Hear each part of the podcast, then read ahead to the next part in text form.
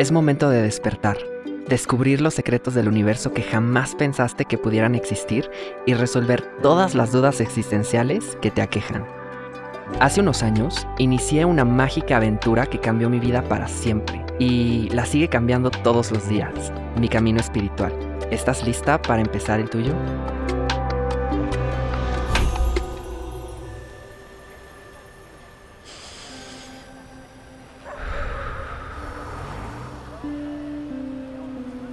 ...31 de octubre de 1981... Un bebé es colocado en la puerta de la casa de unas personas descritas como detestables, que vivían en un barrio de un estado en Inglaterra. Así comienza más o menos mi historia favorita del mundo, mi fuente de aprendizaje, de conocimiento, mi obsesión y mi pasión, que, por mera suerte, tiene mucho de lo que te voy a platicar a continuación. Hay una parte de esta historia que describe una creencia o práctica ancestral que tiene todo que ver con conocerse a sí misma, con entender nuestra naturaleza desde una óptica diferente. En el mundo mágico de Harry Potter le llamamos Patronus. En el mundo terrenal tiene varios nombres, Totem o animal espiritual, son dos de ellos. Hay momentos en los que cierro los ojos y puedo verlo claramente. Más que verlo, lo siento. Y es maravilloso porque soy yo, pero en otra forma. Soy yo pero en otra piel. ¿Qué tal amiguitos de la pradera? Yo soy Dito Torres y mi animal espiritual es el dragón azul. Este podcast contiene información muy sensible y podría contener lenguaje explícito. Se recomienda discreción.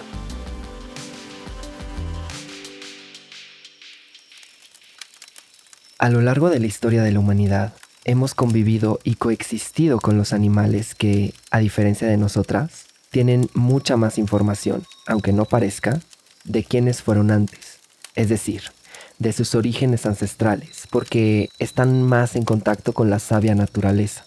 Siempre hemos estado conectadas con ellos, de diferentes maneras. Siempre los personificamos, organizamos tribus con sus nombres, tenemos apodos con animales y sobre todo los admiramos y nos identificamos con ellos.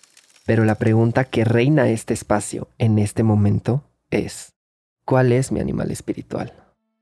Lo descubrirás conociéndote, observándote y escuchándote, aunque a muchas personas se les antojaría como una mera fantasía, pero de primera mano te puedo decir que es muy, muy real.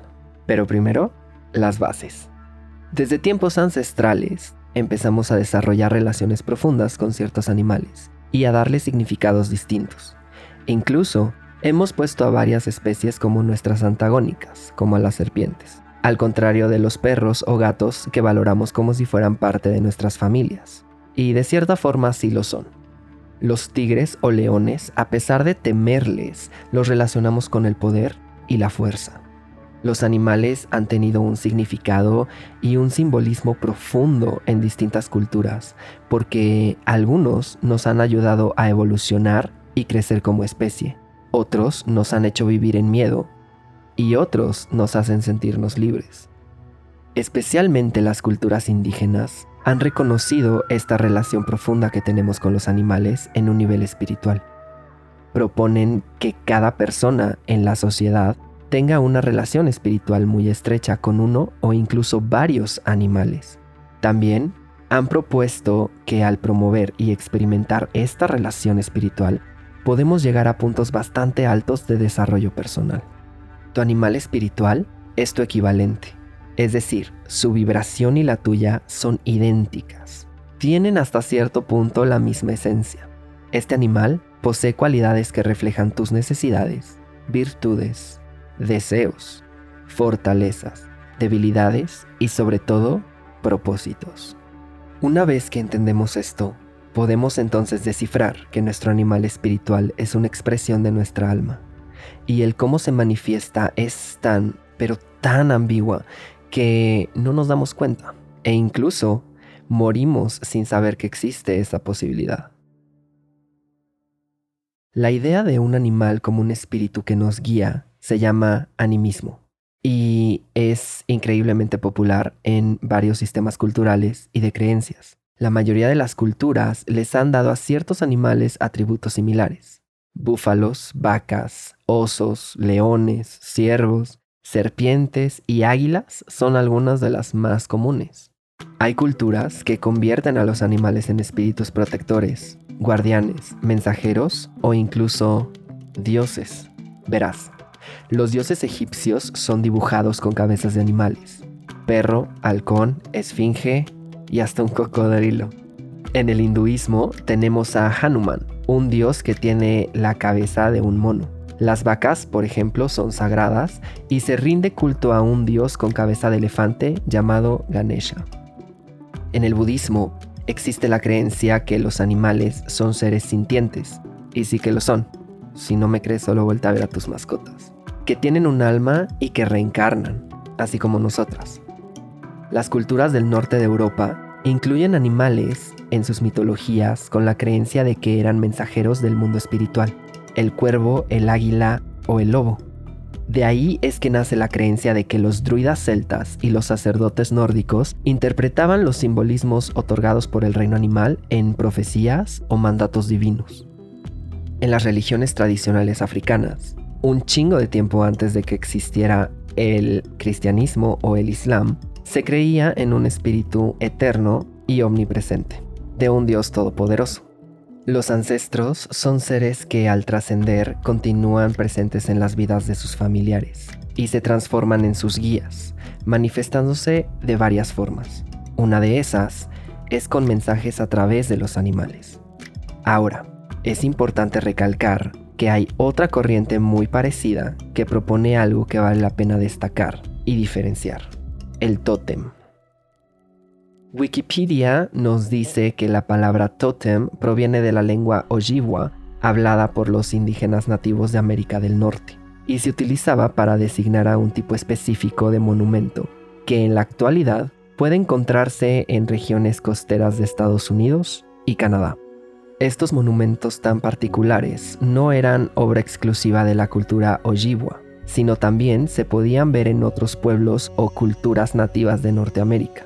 En la cúspide, muchos de estos muestran uno, dos o hasta tres personajes que declaran el rango o estatus del jefe de la localidad. Las cualidades de los animales reflejaban fuerzas sobrenaturales con atributos espirituales y, en algunas culturas, representan los tres niveles del ser humano. El yo inferior o inconsciente, el yo medio, la mente, y el yo superior, este último representado con la figura alada o de un pájaro, símbolo de la expansión. Si arriba de la figura alada había otras figuras, estas significaban otras deidades de planos superiores. Fascinante, ¿no? Ahora, más propiamente, y para no revolvernos tanto, el tótem se refiere a los espíritus guardianes que no son precisamente nuestro animal espiritual, pero que nos guían en individual o en colectivo a ciertos grupos de personas, tribus, clanes, reinos, batallones. ¿Te suenan los guerreros águila? Es muy cagado como las cosas comienzan a tener sentido una vez que vamos descubriendo la luz, porque aunque sea de formas distintas, estos simbolismos de protección, de guía, se veían paralelamente en otras culturas. Los reinos medievales colocaban a algún animal como símbolo de fuerza o protección en sus escudos. Los aztecas y los mayas hacían lo mismo con sus ejércitos. Incluso los grupos aborígenes australianos tienen tótems que servían al pueblo como protectores. Pero esencialmente, los tótems y el animal espiritual no son la misma cosa. Son distintos en ciertos atributos. Sin embargo, cuando te digo esto, te estoy hablando solamente de los conceptos, porque depende de cada ser espiritual, pero constantemente podemos ver que el tótem y el animal espiritual de una persona es el mismo. Por generaciones hemos crecido con historias que nos muestran de forma muy ambigua cómo funciona este concepto del animal espiritual, y es divertido una vez que te fijas en todas las propuestas. La más clara que puedo pensar, y más cercana también a lo que te acabo de contar, es una película muy infravalorada de Disney que mencioné en el primer episodio de este podcast, Brother Bear o Tierra de Osos. En esta película se habla de ambos, el tótem protector y el animal espiritual, y Kenai, el personaje principal, es forzado a ver la vida desde los ojos de un oso, viviendo la vulnerabilidad de estos animalitos ante la amenaza humana que es controlada por la sed de poder y venganza que tanto nos ha caracterizado como especie. Cuando por fin esta persona comprende las similitudes que existen entre su tótem, el oso, y él, entonces puede coexistir y encontrar su ser completo. A veces, no entiendo por qué esta película, siendo tan buena e ilustrativa en un tema tan importante, es tan poco valorada y reproducida. Pero esa es una discusión para mucho después. Ahora, vamos a lo realmente denso. Te voy a contar cómo es que yo lo entendí, desde mucho antes de empezar a explorar este tema, y te prometo que tiene todo que ver con el principio de este episodio. En Harry Potter and the Prisoner of Azkaban, el libro 3, Harry aprende un nuevo hechizo que lo va a proteger de un terror que lo acecha, su Patronus. Muy ambiguamente, el profesor Lupin, quien, by the way, es un hombre lobo, explica que el Patronus no solo te protege, sino que aparte es una expresión de tu alma. Una vez teniendo la fuerza suficiente para formar un Patronus de tamaño completo, se revela ese animal que te guía, protege y te da fuerza. Después de todo, expecto patronum es el latín de la frase esperando un guardián. Una vez que se descubre, puede hasta modificarse. Sucede que cuando nos adentramos más a la historia del niño que vivió, podemos descubrir que los patronus de sus compañeras tienen muchas similitudes con las características de cada personaje, e incluso el mismo Harry quien adopta el mismo patronus de su papá. Albus Dumbledore tiene un fénix de Patronus porque, como él, renació de entre las cenizas y tiene un gran poder y fuego interior. Y sucede que nos encontramos conmocionados y afligidos al descubrir que el profesor Snape cambió por amor su Patronus al mismo que era de Lily Potter, la mamá de Harry. De este pasaje viene incluso la frase After all this time, always, que tanto caracteriza al fandom. Nuestro patronus, en resumen, se elige, pero primero se descubre, y es preciso señalar cómo es que se descubre. Aquí es donde entra mi dragón azul. Ojo, esta es la primera vez que te hablo de esto en público. Toda mi vida terrenal he soñado, amado, idolatrado y deseado un dragón. ¿Por qué? Era inexplicable. Para mí un dragón no solo era un animal místico, era algo que me llamaba, que me reflejaba y me identificaba.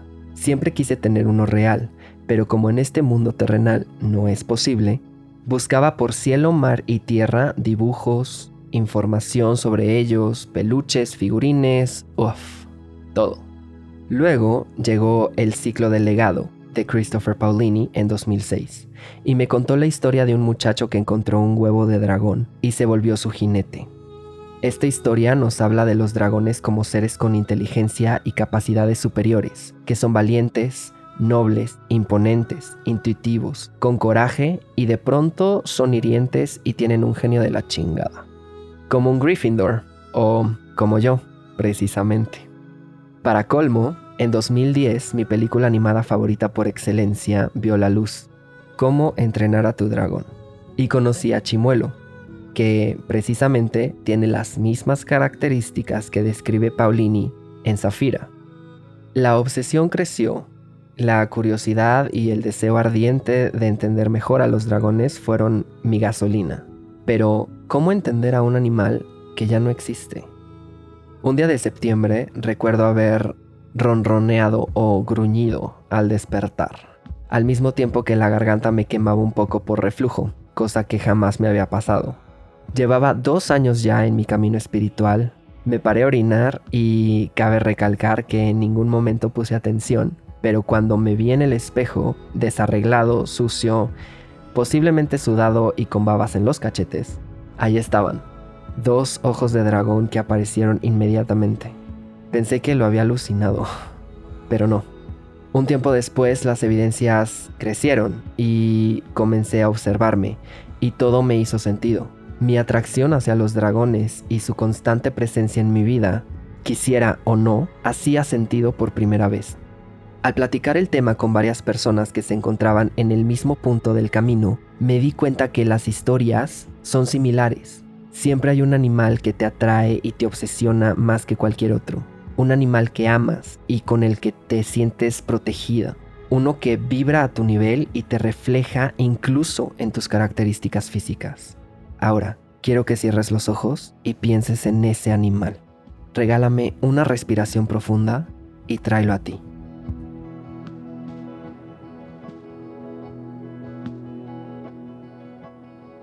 ¿Lo tienes? No sé si sea este el tuyo, pero podría serlo. Y lo más hermoso de todo es que puede ser cualquiera y de cualquier naturaleza. Si sientes cómo vibra dentro de ti, ahí tienes una primera clave. Ahora, Harry Potter no es la única obra que trata el tema del animal espiritual ambiguamente.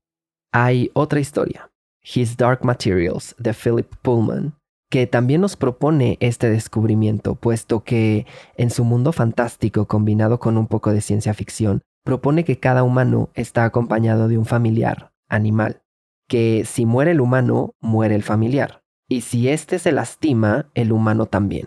Comparten emociones, pensamientos y acciones, y se ayudan mutuamente. También pueden cambiar y mutar al gusto. Los caballeros del zodiaco junta la mitología griega con los animales espirituales de los guerreros de una forma fantástica en donde cada animal proporciona cierta fuerza y cierto poder en una persona. Los Power Rangers en los noventas lo trajeron a la mesa de discusión también, pero con animales prehistóricos, que en su primera película luego lo elevan a un nivel mucho más místico y espiritual. Hoy por hoy, existen miles de historias que nos cuentan esta conexión con nuestro animal espiritual y con nuestro tótem, sea el mismo o distinto, sea uno o varios. Ahora, para descubrir a nuestro animal espiritual y posteriormente mutarlo si es deseado, lo primero que necesitas es observarte, presente y pasado en convergencia y debes traer al consciente todos esos momentos que tal vez has dejado pasar desapercibidos. Observa tu elemento y tus arquetipos chacrales. Eso también tiene todo que ver. Enlista las características que encuentras en ti y en otros animales. Y existe una meditación muy poderosa que te lleva por ese camino de descubrimiento que si gustas puedes solicitarme a través de un mensaje directo. Voy a decirlo una vez más. Tu animal espiritual es una expresión de tu alma. Y después de este momento puede ser que pienses que estoy loco, que eso no existe y que sucede solamente en mi cabeza. Y tienes razón. Sucede en mi cabeza, en la tuya y en la de miles de personas que han encontrado su patronus, su totem o su animal espiritual. Pero, en palabras de Albus Dumbledore, por supuesto que está ocurriendo en tu cabeza, pero ¿por qué diantres eso significaría que no es real?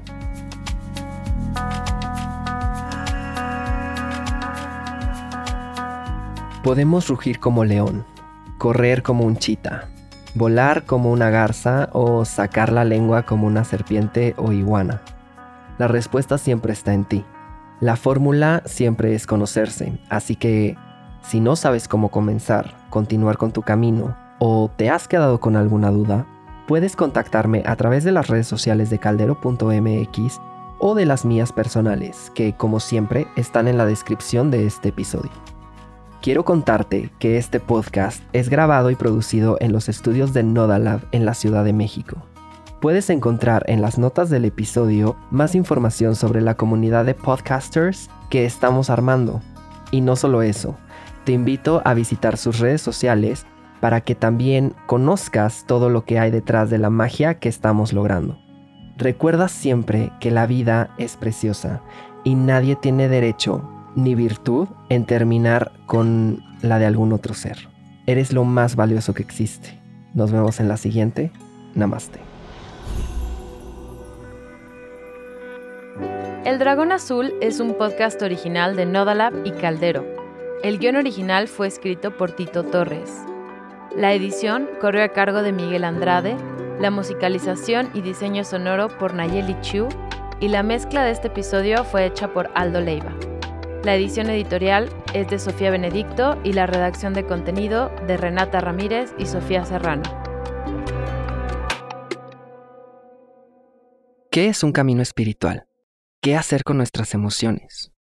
¿Dios existe? ¿Cuál es nuestro animal espiritual? ¿Por qué no nos gusta ser vulnerables? ¿Cómo canalizamos nuestra energía? Soy Dito Torres, el dragón azul. Acompáñame en el siguiente episodio para conocer más sobre ti misma y todo lo que el universo te tiene preparado.